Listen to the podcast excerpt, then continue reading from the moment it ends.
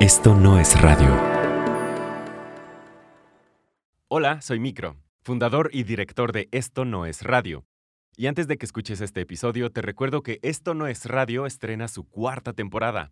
En esta ocasión te traemos historias de cuerpos, cuerpos que resisten, cuerpos que cambian y cuerpos que exigen para seguir viviendo. Anótale en tu calendario, miércoles 22 de junio de 2022 y sigue Esto no es radio, el podcast del logo rosa en esto no es radio.mx, en Spotify, Apple, Google o donde sea que escuches tus podcasts.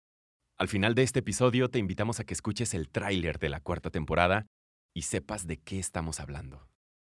Total que llegamos a la siguiente casa y ahí nos encontramos con un grupo como de 10 a 12 hombres armados hasta los dientes. Yo lo primero que pensé es, me dejaron vivir. Y mi vida va a ser totalmente diferente a como la he vivido hasta hoy. Yo ahí dije, qué raro. O sea, él se me quedaba viendo mucho, mucho, mucho. Y cuando salgo del baño, me encuentro a esta señora fuera del baño esperándome. Esa fantasía del principio, esa confusión. Como que terminó haciendo un vínculo en donde los dos nos estábamos buscando permanentemente. En eso cruzamos miradas, crucé miradas con esta señora y se le ensancharon los ojos y empezó a gritar Alejandro, Alejandro, Alejandro.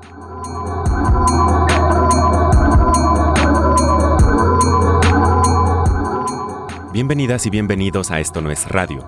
En este episodio vamos a hacer algo distinto. Les traemos cinco historias sobre personas que por alguna razón, y a veces sin quererlo y sin saberlo, fueron parte de la historia de alguien más. En este episodio sabrás que parecerse a alguien puede convertir tu día normal en una aventura, en una situación incómoda o todo junto. Pero también conocerás sobre lo que pasa cuando una pareja decide ya no ser parte de la historia del otro. Primer acto. Empezamos con esta historia que pasó en los años 90. Montserrat quiere llevarle un regalo muy especial a una amiga muy detallista por su cumpleaños. Se ven en un café. Pero hay alguien más viéndola a ella. En aquel entonces yo he de haber tenido unos 22 o 23 años.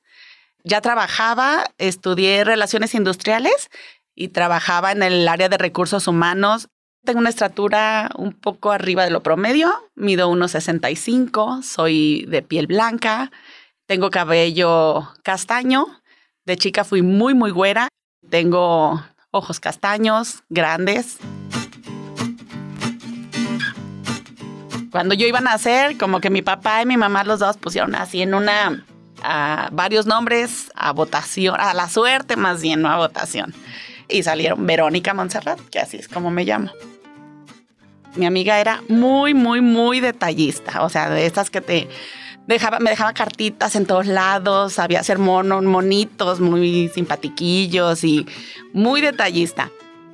Yo llevaba un regalo para ella que me había costado trabajo, eh, como encontrar la envoltura que a ella le llenara el ojo, ¿no?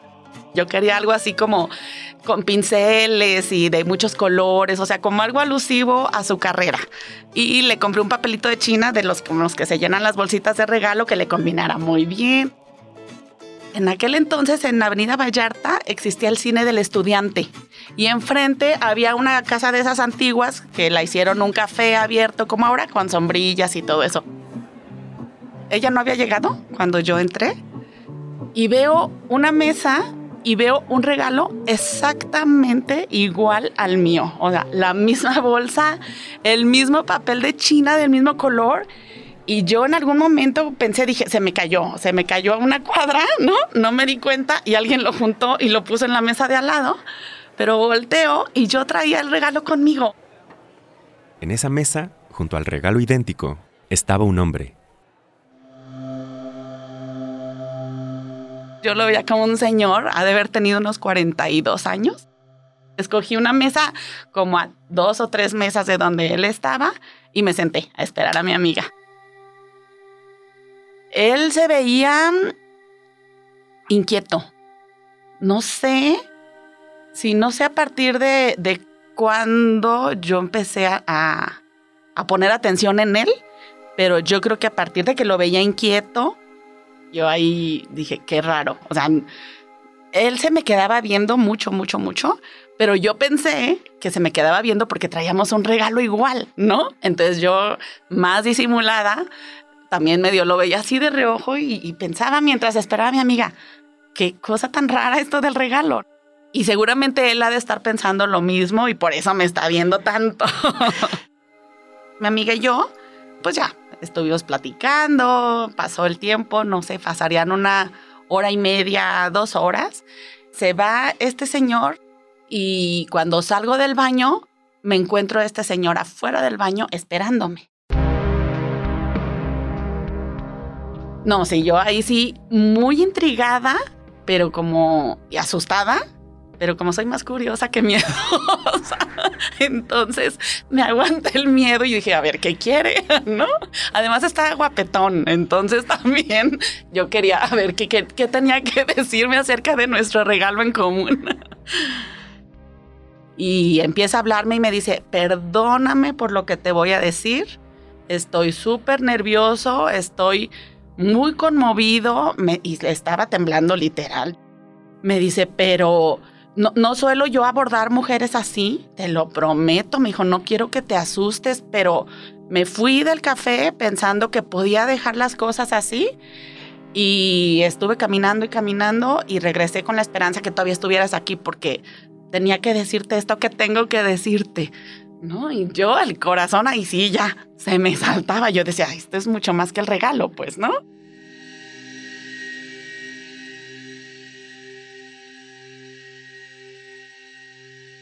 Y ya me dijo, lo que pasa es que desde la primera vez que te vi, a la hora que viste que nuestros regalos eran iguales, sí, pues ya desde ahí me llamó mucha atención. Me dijo, pero yo no podía dejar de verte porque eres idéntica, idéntica a una novia que yo tuve y, y falleció. Yo decía, no, ni ha de ser cierto esto que me está diciendo, ¿no? Y me decía, eh, yo soy médico, ella se murió de cáncer hace dos años en España, él hablaba con acento español. Y me decía, y yo no pude eh, seguir en España con la impotencia que sentí de no poder hacer nada por ella. Me dijo, y tengo acá dos años, pues tratando de olvidarla, y en eso te apareces tú y eres una réplica de su cara. Eres idéntica, idéntica a ella. En tus ojos, en la manera como hablas, en la manera como te mueves. Y yo ahí estaba muda, muda. Yo decía, ¿de dónde está sacando esta historia, no? Pero lo veía tan alterado que, que, que sí la creía. Pues, o sea, yo empecé a creerle de que lo vi llorando. Él estaba súper impresionado y muy, como digo, muy conmovido. Y ahí fue donde yo dije, bueno, pues ya el regalo fue lo de menos, ¿no? Yo en ese momento lo único que hacía era consolarlo porque estaba, estaba muy triste y muy impactado. Seguramente yo hubiera, si hubiera estado en sus zapatos, hubiera pensado, ¿qué me está queriendo decir la vida con esto, no? ¿Será que tengo que estar con ella? Este, ¿no? ¿Será que ella es mi novia en ella? Entonces, todas esas hipótesis, yo decía, no, qué raro, qué raro esto. Pero al mismo tiempo, lo que me asustaba a mí, para mí no hubiera sido como tan amenazante si hubiera sido un chavo, pues no, pero yo ahí empezaba como a poner mi barrera de, híjole, pues qué pena lo que me estás contando, pero yo qué puedo hacer por ti. Yo empecé a pensar en mi amiga, yo dije, mi amiga de estar súper preocupada, se me hacía bien raro que no hubiera ido a buscarme. Entonces yo le dije, ay, pues no sé qué hacer con tu historia, me siento, estoy súper conmovida me da mucho gusto que, yo te haya servido para recordarla, pero sabes que yo creo que yo me tengo que ir ya con mi amiga, porque me ha de estar esperando y está bien preocupada. Y en eso, no sé por qué, no sé por qué le pregunté, cuéntame por favor cómo se llama tu novia. Y ella me dijo, se llama Montserrat. No, ahí sí, yo blanca, color transparente. Y él me dijo, ¿qué pasó? ¿Qué pasó? dije, es que yo me llamo Montserrat. yo en ese momento como que trataba de pensar en cosas que me ayudaran a irme, ¿no? Entonces yo dije, claro, Montserrat en España es un nombre súper común. Es como si aquí yo me hubiera llamado María, bueno, pues dos Marías. Bueno, pero aquí no. Y en aquel entonces menos. Y le digo, ¿sabes qué? Me tengo que ir. Me dijo, mm, es que no sé, o sea, no, no puedo volver a estar en contacto contigo. Y yo le decía, mm, no, no sé, no sé. Entonces me dijo, por lo menos dime dónde trabajas. Le dije, trabajo en Motorola. Ahí trabajo, ¿no? Le dije, y me tengo que ir. Y ya, me salí temblando. Entonces, claro que llegué y mi amiga, ¿qué onda contigo? Te tardaste años, ya estaba súper este, asustada que te había pasado. Dije, pero no fuiste a buscarme. y entonces ya, y pues le conté toda la historia. Le dije, ¿tú le dijiste cómo me llamaba? No.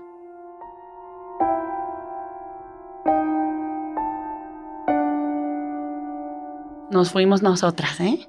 O sea, yo creo que fue así de, pues mejor vámonos, vámonos. Amiga es muy nerviosa, entonces seguramente ya me había dicho, vámonos rapidito, que tal que nos sigue. y nos fuimos nosotras y no, él ya no salió.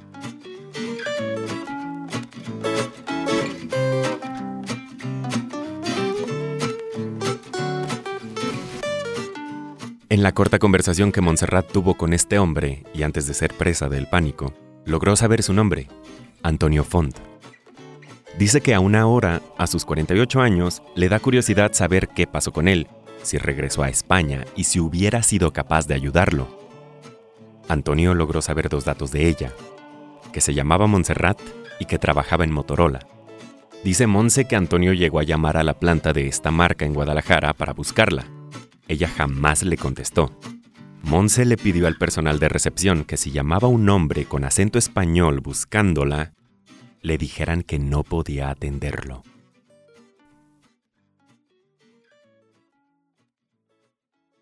Segundo acto. Era la segunda vez que Julieta García visitaba Puerto Vallarta. En un hotel todo incluido, esperaba pasársela tranquila junto con su marido, haciendo lo que le gusta, leer. Pero lo que más recuerda de ese viaje no es el libro que estaba leyendo esos días.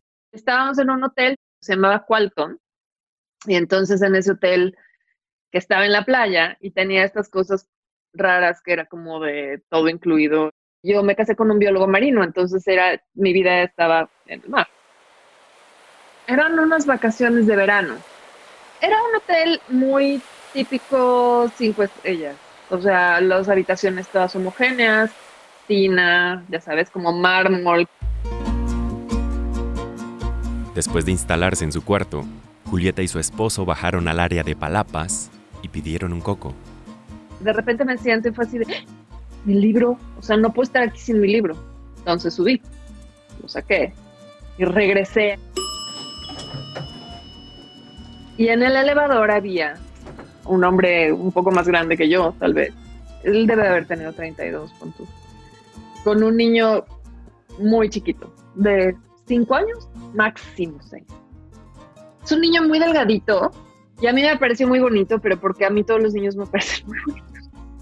Recuerdo que tenía el pelo como muy largo en la parte del enfrente y recuerdo que estaba como muy distraído, moviéndose de un lado al otro, o sea, se balanceaba sobre sus pies como esta cosa así pues, musical de su música interior. Y yo entré al elevador, me vio y fue así de, mamá, y me abrazó. El papá se súper friqueó. El niño después, luego, luego se dio cuenta que no, que no era su mamá. Y entonces el papá se sacó muchísimo onda y lo jaló hacia atrás. Y entonces el niño se soltó otra vez y me abrazó. O sea, me abrazó de las piernas. Yo la acaricié la cabecita y no sé qué.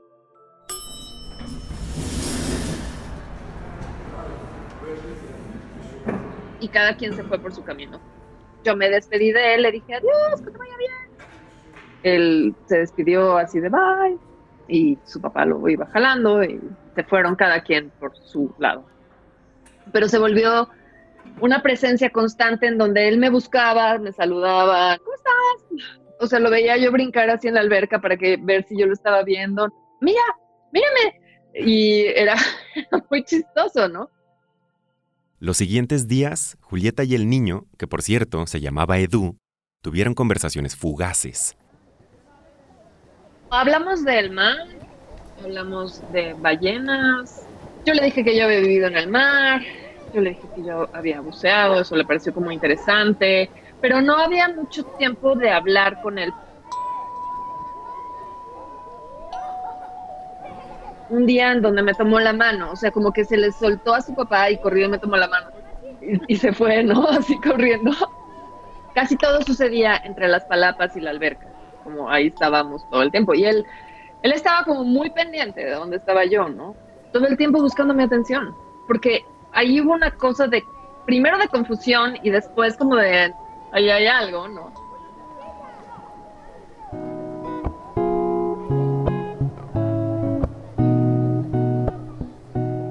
Jugaba con otros niños. En algún momento hizo un pancho en- a la hora de la comida, o sea, como niño, normal. O sea, como que estaba así, como porque mi marido me decía, tu Edu, míralo, está haciendo drama. Esa fantasía del principio, esa confusión. Como que terminó haciendo un vínculo en donde los dos nos estábamos buscando permanentemente y donde su papá y su mamá y mi marido estaban pendientes también de dónde estábamos todos, ¿no? O sea, se estableció ese vínculo que no trascendió para nada, pero fue interesante. Fue un viaje también además muy peculiar porque por un lado estaba marcado por el silencio que nosotros teníamos, porque los dos estábamos, mi marido y yo, leyendo mucho y luego un entorno de todo incluido que no es necesariamente silencioso. Yo pienso que él nunca se va a acordar, está muy chiquito. Es como extraño porque también es una memoria de esas vacaciones, de ese trabajo, de ese hotel que en ese momento me pareció fantástico. Y también la posibilidad pues de encontrar estas otras relaciones que son pasajeras y súper aleatorias.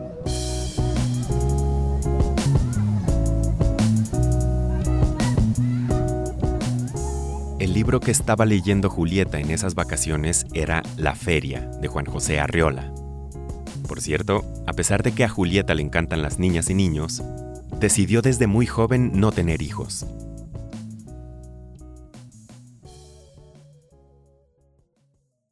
Tercer acto. En el verano de 2018 di un taller llamado Voltea el micrófono, donde las personas cuentan una historia en audio por primera vez. Mientras atendía su consultorio en un día normal, la doctora Connie recibió una llamada que le cambió la vida. Karen Lemus cuenta esta historia. Era la fiesta de cumpleaños de Connie. Yo cumplía 16 años y no tenía amigos ni amigas, entonces pedí a mis amigas de la secundaria que invitaran a sus hermanos. Así es que toda la noche me la pasé con una charolita de sándwich eh, ofreciéndole a mis invitados En esa fiesta había un muchacho que la quería sacar a bailar. que vestía excelente, con chaleco, corbata preciosa. Bueno, era el más, más elegante de todos. Alto, delgado. Le decía yo, vamos a bailar. Y siempre andaba con una charola con sándwiches. Ahorita, me decía ahorita. Y ahorita. Y ahorita ya, ya la otra. Él es José Luis, el muchacho de chaleco y corbata que quería sacarla a bailar. Sin éxito. Me decía, vamos a bailar. Y yo le decía, la próxima.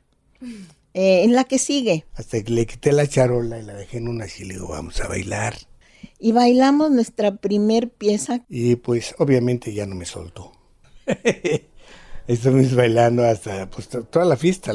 Esa misma noche, él se le declaró. Me dice, eh, ¿quieres ser mi novia? Ese mismo día. Y yo le dije, no, no puedo. Porque, pues, no, no quiero. En ese entonces no se usaban los noviazgos como ahora. En ese entonces tenías que pedir permiso a los papás eh, para que te dejaran salir a la esquina con chaperones. Ir a misa era lo más que te permitían y no solos, con chaperones. Y la verdad era todo, pues, todo un evento poder salir con el pretendiente. Al día siguiente, José Luis le marcó.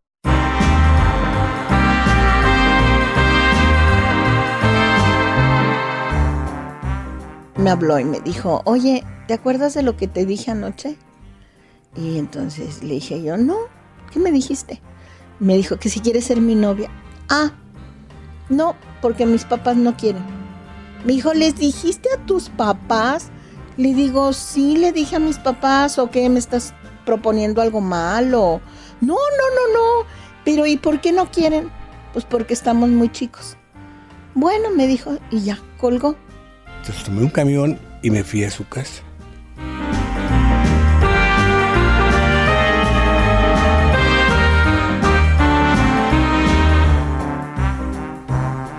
Entonces toqué la puerta. Pero volteé a mi mamá y me dice, ¿quién está tocando a la puerta? Le digo, ay mamá, es José Luis. Pues ábrele. Y ya le abrí, le digo, vete, vete. Pero José Luis no se iba a ir sin convencer a los papás de Connie. Señora, disculpe la molestia, ¿no? Y el atrevimiento, pero quisiera ver si me puede regalar 15, 20 minutos. Quiero hablar con usted y con su marido. La mamá de Connie lo invitó a pasar. Le preguntaron qué buscaba. Le digo, mire, es que hace unos días yo le, por teléfono inclusive le dije a su hija que si quería ser mi novia. Y me dijo que no, que porque ustedes habían negado.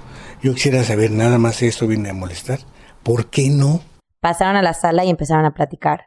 Los papás le dijeron que Connie estaba estudiando y que estaban muy pollos para una relación. Y él volteó y le dijo, señora, con todo respeto. Los gallos salen de los pollos, ¿no? Se empezó a reír mi mamá. ¡Ay, yo ya respiré! Y mi papá dijo, no, pues muy buena respuesta. Bueno, mire, ya consiguió algo. La va a venir a ver los jueves y los domingos de 5 de la tarde a 10 de la noche. No pueden salir si no salen con chaperón. Si usted acepta esas condiciones, pues le dice él, ¿ya somos novios? No, digamos que es usted un amigo especial.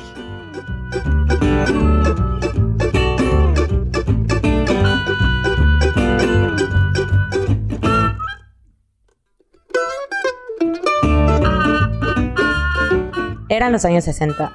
Aquí podría haber empezado una relación que durara toda la vida. Pero en verdad, solo duraron cinco años juntos. Un malentendido acabó con la relación. Connie entró a la facultad de medicina y eso provocó un distanciamiento. Se veían poco, y los celos de José Luis provocaron el rompimiento. Fue la época en que Connie empezó a emanciparse. No solo eran los celos de José Luis. Ella venía saliendo de una casa muy estricta. Mi mamá era así como, como una generala. Connie se empezó a concentrar en su crecimiento profesional y se graduó de médica cirujana y partera. Se dedicó a la investigación mientras hacía su especialidad en medicina interna y se casó. Pues después yo conocí al papá de mis hijas, me casé con él, tuve a mis hijas, eh, no funcionó muy bien y nos separamos.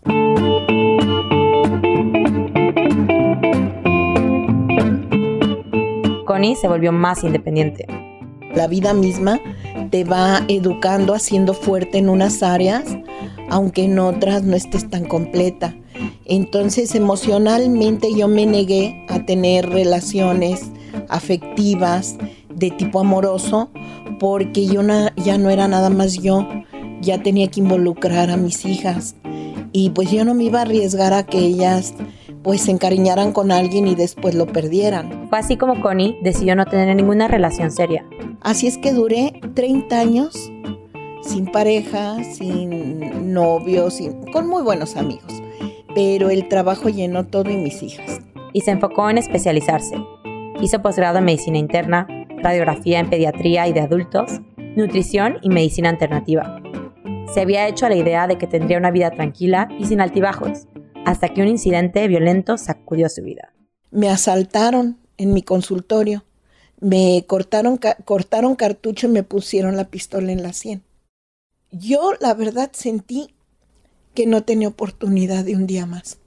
A partir de lo que pasó en el consultorio, su manera de ver la vida cambió. Yo lo primero que pensé es, me dejaron vivir.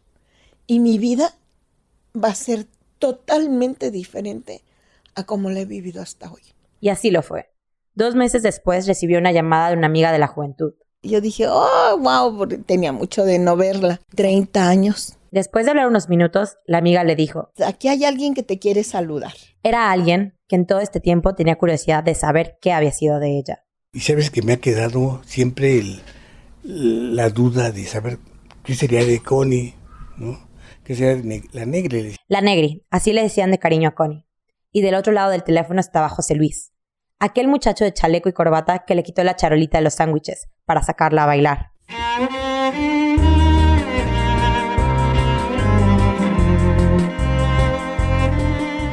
De eso ya habían pasado más de 40 años. Su hermana, a través de su sobrino, lo ayudó a buscarla. estaba su hijo, mi hermana, mi sobrino, ahí en la computadora. Y oye, si te da, si te da tío un nombre de una persona, ¿puedes localizar el teléfono? Y me dijo, sí. Leí el nombre de, de, de- de la Negri y, y me consiguió tres teléfonos. Empezó ahí a marcar, sí, el teléfono y, y contestó allá. El corazón hasta la garganta y era él. Era él para decirme que cómo estaba, que nunca me había olvidado. Y así, como si el tiempo no hubiera pasado. ¿Y cuándo vienes y cuándo voy? Y un 22 de junio fue ella a México. A ver si es cierto que está solo y a ver si es cierto que no sé qué. El día acordado, Connie llegó a la Ciudad de México. Eh, yo me hospedé en un hotel que se llama Casa de la Luna. Yo no iba preparada, pero llevaba discos de Ray Conniff, llevaba discos de Santo y Johnny Farina, llevaba discos de Polanca, de todas, de todas las canciones que durante cinco años fueron nuestros compañeros. Ay, yo estaba así que emocionadísima cuando ya me habló la recepcionista. Ya están aquí por usted. Y me acordaba de esos rasgos, de sus ojos, de su nariz. Híjole, a ver si la, si la, con- a lo mejor bajan tres, cuatro gentes y no la voy a reconocer, ¿no? Pero sí, inmediatamente que la vi, dije, ah, aquí está. un latir fuertemente de amor por él, pero me comporté, me comporté muy bien. Y nos fuimos a cenar y ya de regreso él no se comportó tan bien y me abrazó y me besó y me dijo que pues que yo era el amor de su vida.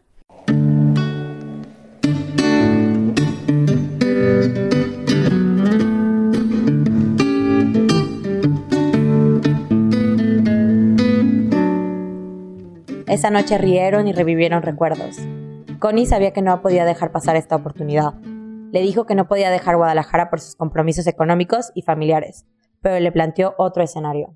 Yo te invito a que hagamos una vida juntos, la que no pudimos tener. Y él dijo, yo dejo todo por ti. Y se vino. Se vino a Guadalajara, quitó su negocio y desde entonces estamos juntos. Porque pues ya no hay otro chance. Después de casi siete años de ese reencuentro, De hecho, seguimos siendo los mismos adolescentes de esa época. Y él le gusta mucho poner música. Y a veces andamos a esa hora bailando. ¿Me permite esta pieza? Y como ahora ya no tenemos chaperones que nos vigilen, bailamos abrazaditos. Y a la hora que quieran. A la hora que queramos. Ajá.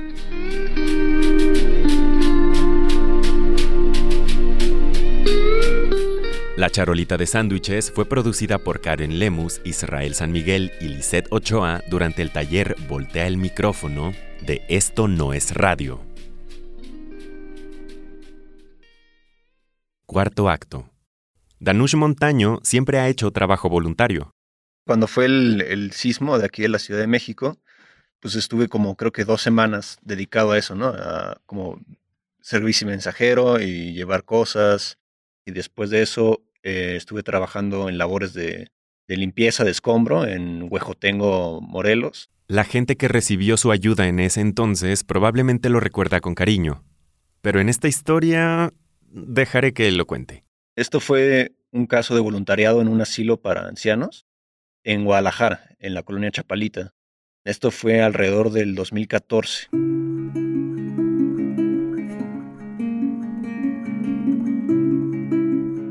Yo iba a este asilo con el fin de procurarles distracción, ¿no? El plan original era llevar libros y leerles, leerles novelas, cuentos, etcétera, ¿no? Recuerdo perfectamente la primera vez que fui, llegué así con mi monto de como de cinco libros para que ellos eligieran y como a los 10 minutos me quedó clarísimo que eso no iba a suceder. Les llevé de manera intensa, por mi parte, los hermanos Karamazov de Dostoyevsky, que pues sí fue una mala elección. Ni siquiera vieron las portadas, no, no, no pelaron eso, ¿no?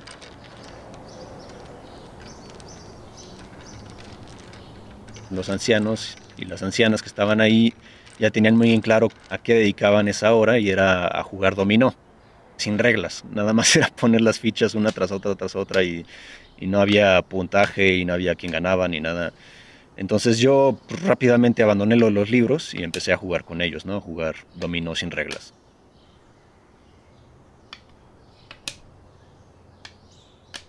Ya llevaba yo creo que un mes en la actividad, ya conocía más o menos las personalidades, quiénes eran los que eran más enojones o quiénes eran los más simpáticos. Cuando había llegado la hora final de, estar jugando con ellos, yo ya me estaba retirando y mi novia de entonces me fue a recoger al asilo. Y en un extremo del patio había una señora como de unos 50 años eh, o 45 años, algo así, con un enfermero. Y yo de inmediato la vi y pensé, pues quizás es una hija de alguno de los ancianos que vino a visitar, ¿no? Y está hablando con el enfermero pues, sobre el caso de su de su padre o su madre o lo que sea, ¿no? En eso cruzamos miradas, crucé miradas con esta señora y se le ensancharon los ojos y empezó a gritar Alejandro, Alejandro, Alejandro.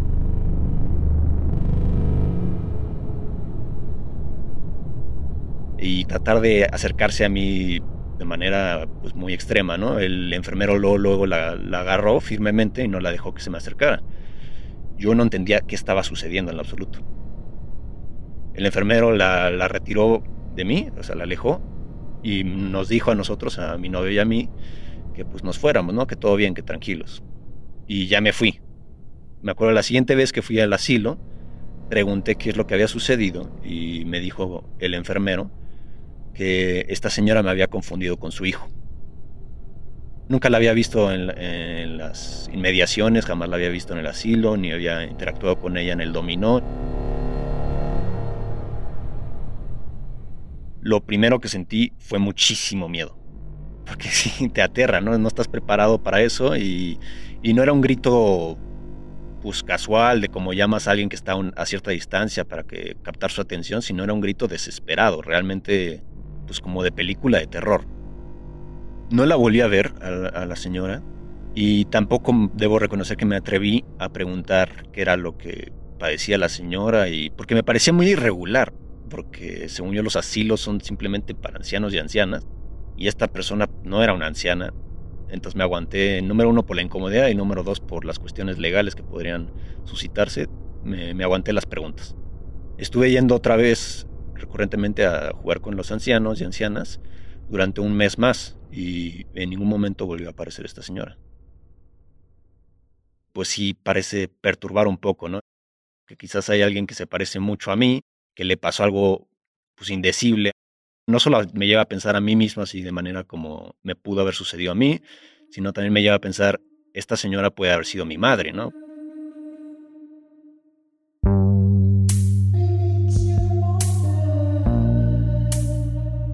Y algo que, bueno, quizás aprendí ahí en ese momento, me sensibilicé y que reforcé de nuevo en las experiencias, sobre todo tras el sismo, es que no es solamente la ayuda material que tú puedas dar, sino también la compañía, ¿no? Como esta cuestión de calorcito humano. A veces ayuda más jugar dominó sin reglas que llegar a leer una novela rusa, ¿no?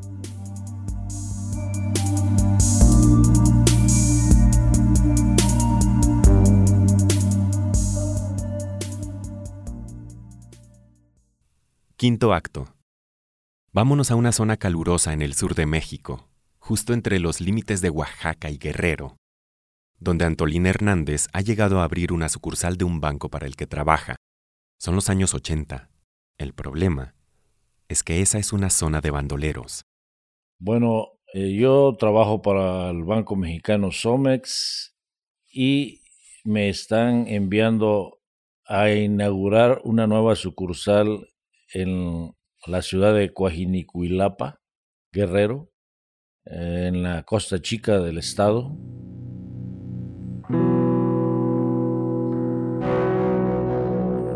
encuentro en una zona pues en donde la mayoría de la población es negra, africana, algunos españoles, descendientes de españoles y indios en algún porcentaje. Yo soy originario del Arenal del Centro, municipio de Benito Juárez, que está ubicado en la costa grande del estado de Guerrero. Yo dependo de la oficina matriz del Banco Mexicano Somes, que está en, Acapulco, y de ahí me enviaron a esta zona de Coajiniculapa para inaugurar una nueva sucursal.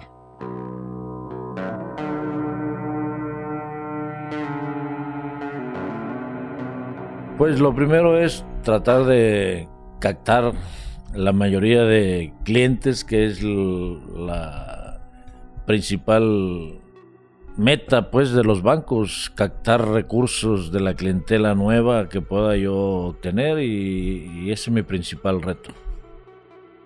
Pues curiosamente mis amigos me dijeron, pues te vas a una zona realmente peligrosa y a manera de broma me dijeron, ten cuidado con la raza negra que es la floja, ten cuidado con la blanca que es la tranza y ten cuidado con la India que son los malosos. Dice, pero lo peor es que hay mucha gente que ya tiene de las tres razas.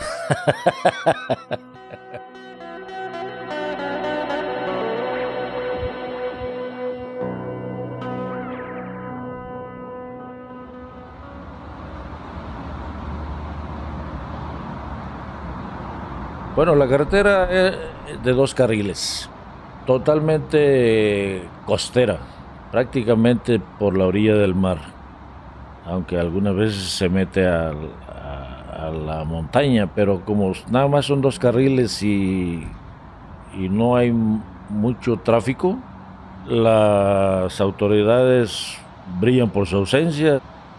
Al llegar yo aquí a Cujinicuilapa, lo que me asombró primeramente fue que como la carretera no es muy transitada, eh, en varios puntos antes de llegar a, esta población suceden atracos, atracos perpetrados por gente del rumbo en donde cínicamente ponen obstáculos en la carretera como troncos, piedras y te forman y te van informando, espérese tantito, lo vamos a saltar en cuanto saltemos a los que van adelante.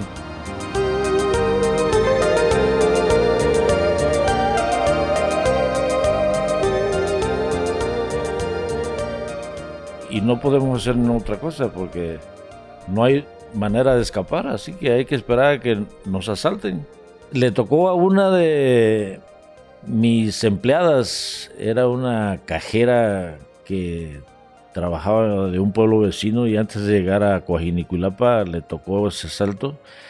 Y por resistirse a entregar su bolso, le dispararon y le dieron un balazo en su glúteo izquierdo. Eso sucedió cuando yo ya estaba en la zona, en realidad porque no eran diarios los asaltos. Pues los bancos cuentan con un seguro, pero eh, solamente cuando asaltaban la sucursal, pero si asaltaban a cualquier empleado, pues era tipo personal no había ninguna ninguna garantía para nada.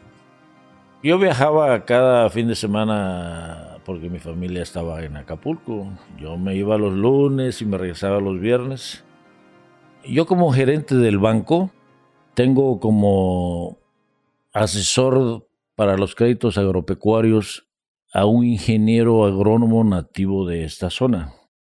Y él me dice, jefe, hay unos amigos que quieren invitarlo a, cenar.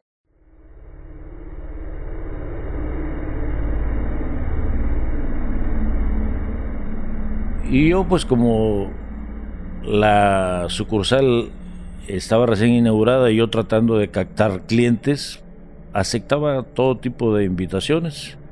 Y le dije, sí, vamos, ¿dónde es? Dice, nos vamos a ir en mi camioneta porque yo le tenía asignado una camioneta Picot para él para andar en los ranchos, en las zonas de difícil acceso para los demás vehículos. Entonces a la hora indicada me dice, vámonos y nos salimos de la ciudad de Coajiniculapa y fuimos a un pueblo que se llama San Nicolás. Ya oscuro, nos metimos por la calle principal y llegamos a una casa en donde nos abrieron los propietarios de la casa y extrañamente nos dijeron pásenles por aquí y fuimos hasta el fondo de la casa y salimos por la parte de atrás a la siguiente calle y de ahí nos llevaron a otra casa ubicada en esa calle como a 20 metros y se repitió la operación. Nos abrieron, pásele, es aquí, es allá al fondo. Y volvimos a salir a la calle siguiente. Comencé pues a sentir una sospecha de por qué, por qué estos filtros de seguridad, pues a quién vamos a ver. Regresé a ver al ingeniero que iba conmigo, le digo, oye, ¿qué está pasando? ¿A quién vamos a ver? ¿Es muy poderoso o, tiene mucho miedo? ¿Qué pasa? Dice, no, jefe, usted siga conmigo y verá que no va a pasar nada. Total que llegamos a la siguiente casa y ahí nos encontramos con un grupo como de 10 a 12 hombres armados hasta los dientes.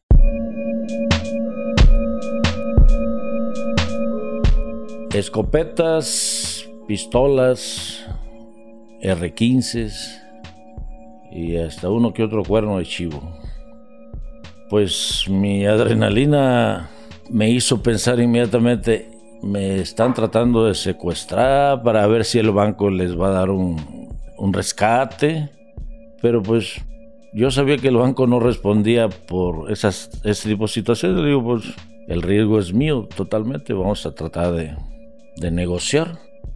Pero mi extrañeza y mi temor se disipó cuando uno de ellos me dijo, usted no debe tenernos miedo, usted es nuestro invitado de honor. Solamente queremos convivir con usted.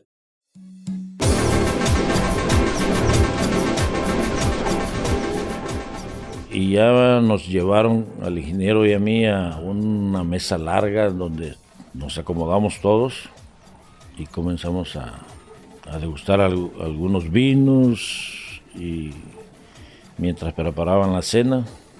Y yo aún con cierto temor pues no les comentaba nada hasta que se paró el supuesto líder de ellos y me dijo mire señor Hernández nosotros somos la banda de asaltantes que pertenecía a la mula bronca. Y el motivo por el que está usted aquí con nosotros es porque usted nos recuerda a nuestro extinto jefe. Digo, ¿por qué le recuerdo a su extinto jefe? Dice, porque usted es idéntico a él. La verdad es que se me vino un color y otro, supongo, porque digo, pues no, no, no, no tuve el gusto de conocer a su ex jefe, pero ahora sí que me siento honrado de, parecerme a ese señor. Y el ambiente se volvió de camaradería, de chocar las copas, y ya para despedirnos me dijeron, usted puede circular por esas carreteras sin ningún problema.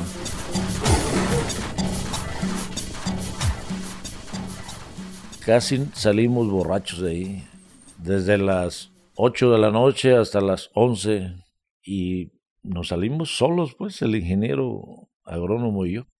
Ellos se quedaron ahí. No me mostraron fotos.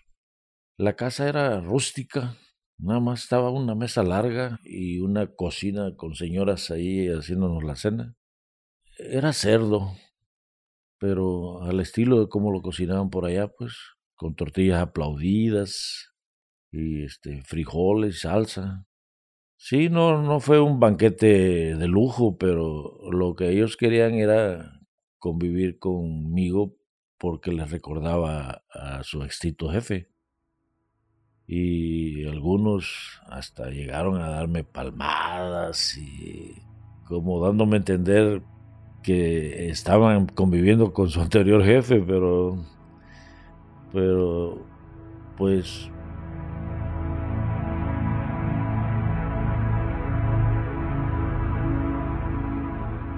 Lo primero que hice fue darle una regañada al ingeniero que, me llevó con engaños, porque él era del rumbo, pues, y él, los conocía. Y todo el tramo de, de regreso a Cojiniculapa le vine regañando de buena manera, pues, pero le dije, óyeme, grandísimo cabrón, me hubieras dicho que era y yo hubiera aceptado. Yo hubiera aceptado porque yo no soy tan cobarde como algunos. Y si ellos querían convivir porque les recordaba a su ex jefe, hubiera aceptado con gusto. No es la primera vez que convivo con delincuentes armados.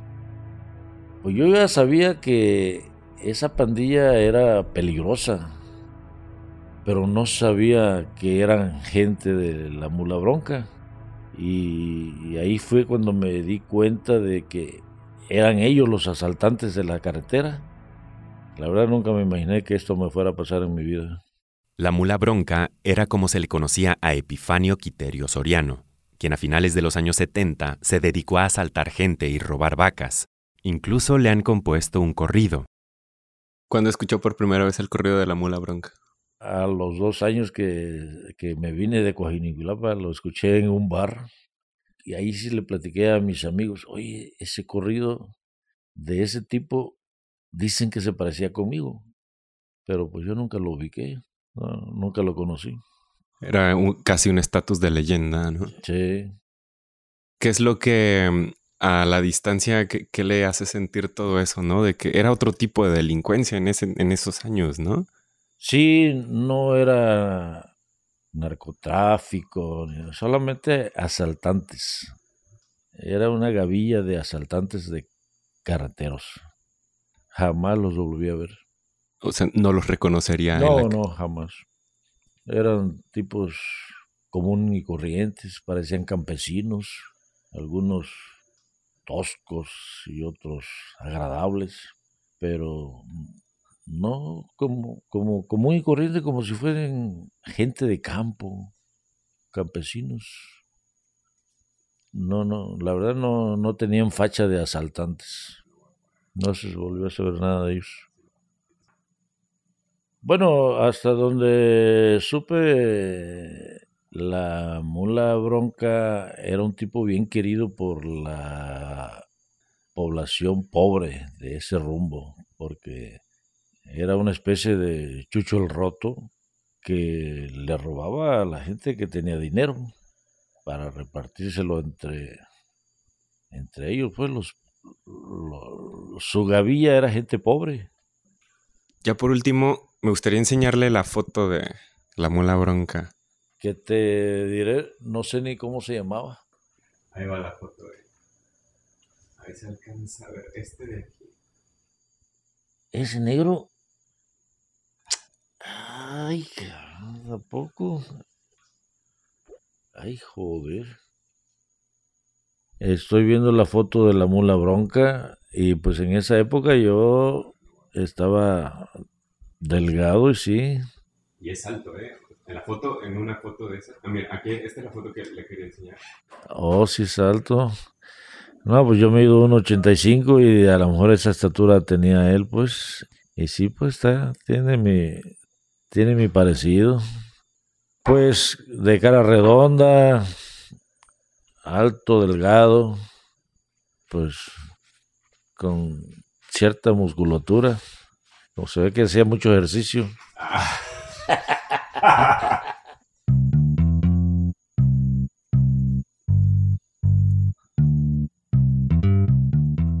si ve mi foto recién casado, ya nomás porque aquel tiene pelo chino y con cierta patilla, pero sí me parezco con él ahí. Pues es algo así como sentir un bonito ego, porque no cualquiera se parece a alguien que tenga cierta fama.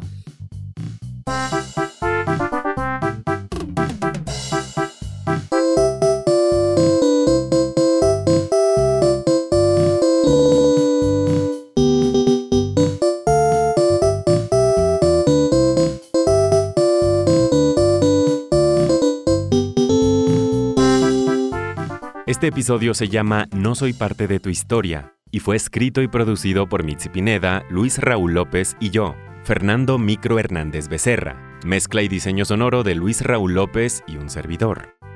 Sandra Fernández es nuestra asistente de producción y fact-checker.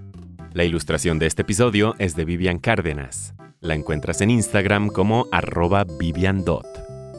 Música en este episodio de Black Ant, John Bartman, Monplesig, Mystery Mammal, Loyalty Freak Music, Soft and Furious, Jorge Mario Zuleta y Luis Raúl López, quien interpreta su versión del corrido de La Mula Bronca, escrito por Gavino García y que suena en este momento. Eso sí, no pude convencerlo de que lo cantara. Dice que para el karaoke. Agradecimientos especiales en este episodio para Montserrat Maciel, Natalia Luján, Julieta García, Karen Lemus, la doctora Connie, Danush Montaño, la familia Hernández Pinzón y Antolín Hernández Torres. Esto no fue radio, fue parte de tu historia, ¿o no?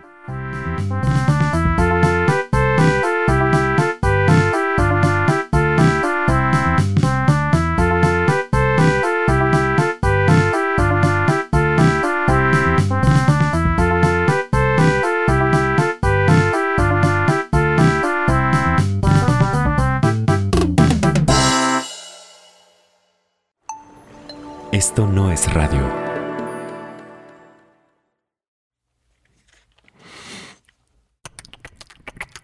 Somos cuerpos. Somos lo que pensamos. Somos lo que deseamos. Eh, pregunto, este, ¿quién es el entrenador de las Chivas? Y ya llego con él y le digo, oiga, ¿se está jugando con registros o, o puede meter un cachirul? Por eso, en esta cuarta temporada de Esto no es radio, contamos historias de cuerpos que, que resisten. Seguimos poniendo el cuerpo. Si lo dices porque a ti no te tuve miedo, no te tengo miedo ni a ti ni a nadie. Ustedes los matan por nada. Si yo pierdo la vida defendiendo a mi familia, yo imagino que la vale, ¿no? Cuerpos que cambian. Es muy fácil de entender. Vas a crecer. Y, y sientes que no lo estás haciendo bien. Te hace hasta replantearte si en realidad voy a ser suficientemente bueno. Cuerpos que sobreviven. Como por instinto fue eh, tirarnos en la arena y meternos abajo la, de la camioneta. Entonces pasa el avión y vuelven otras explosiones. No recuerdo exactamente cuántas. Cuerpos que exigen. Y pisar ese estadio, ¿no? Que dices, híjole, y estás ahí este, con el himno y todo, o que están dando la alineación, y volteas a tu alrededor y dices, así como nos están aplaudiendo, que hacemos malas cosas, nos van a luchar, nos van a gritar. Historias de gente que pone el cuerpo, porque al final es lo único que tenemos. Esto no es radio. Historias para seguir viviendo y acuerpando y escuchando Y de repente encuentras un dolor muy grande en esa familia. y amando Y después supongo que por el miedo a que se pierda el clan, y abrazando adopta a un niño. y creciendo. Siempre, aunque yo diga que estoy cansada, yo digo, no, yo tengo que seguir luchando. Ganemos o perdamos, pero yo digo, yo sigo.